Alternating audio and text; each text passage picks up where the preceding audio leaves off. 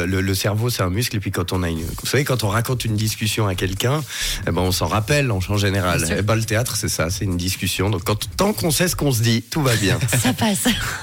Alors, première date de cette tournée, demain et samedi euh, à Oui. Vevey, c'est l'histoire de deux voyous que tout oppose, hein, Michel Oui. et Serge. L'un est un caïd confirmé, l'autre plutôt un, un- un manche et ils vont partager la même cellule de prison. Exactement. Alors, euh, ben, ça passe par. Euh, euh, c'est pas qu'un huis clos, c'est pas que en cellule. hein, ça passe vraiment par le tribunal, l'interrogatoire, évidemment le casse raté, puis leur séjour en prison jusqu'à leur libération et le coup de théâtre que je ne peux pas dévoiler maintenant.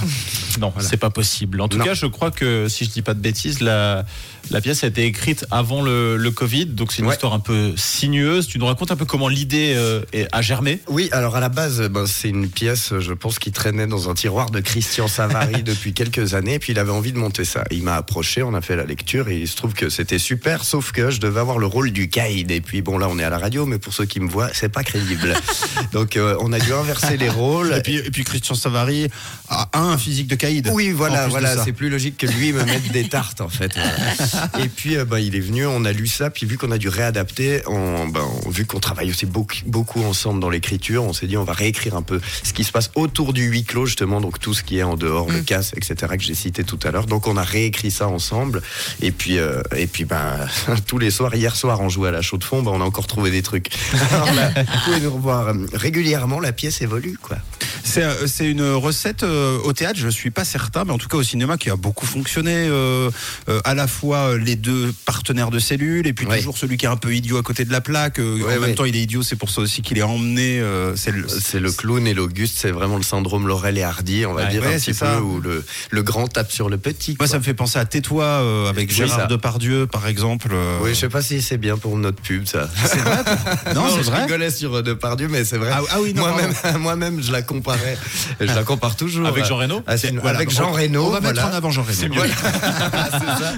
Euh, donc oui, oui, ça ressemble un peu, c'est un peu dans l'idée, quoi. Et puis euh, les meilleures critiques qu'on a reçues euh, de- du public quand on l'a créé à Genève, justement avant le Covid, euh, c'était que les gens comparaient ça à la chèvre, au dîner de con. Oui, donc en fait, voilà, on s'attendait pas du tout à ce genre de retour qui, pour nous, sont juste Ouais. les meilleurs, Ah quoi.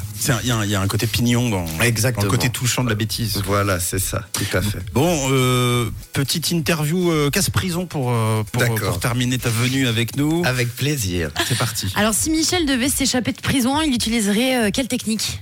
Euh, je pense qu'il utiliserait mon crâne pour défoncer euh, le mur. C'est sympa, Voilà. très cool. Ça. Oui, oui. Ouais. Et, et Serge?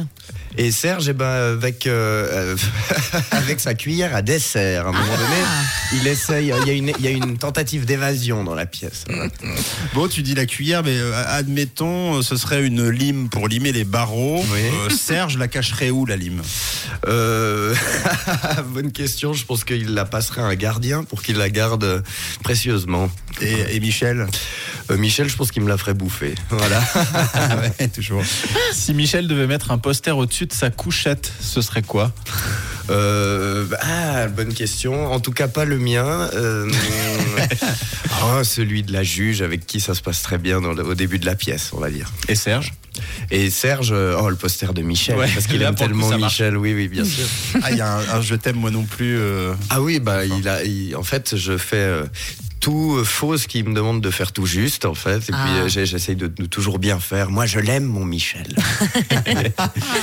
Une seule visite au parloir, ce serait euh, qui pour Michel? Pour Michel, ce serait euh, sa femme qui l'a quitté durant la pièce. Et pour Serge? Et pour Serge, je pense que ce serait sa maman, pour pleurer un petit peu dans ses jupons. Voilà. Bon, rendez-vous euh, demain, en tout cas, à partir de, de demain, puisque ça va continuer un petit peu, un petit peu partout. On joue après. demain et après-demain à Vevey au Théâtre de la Grenette et 22-23 mars à Versoix, parce que je sais qu'on vous écoute aussi.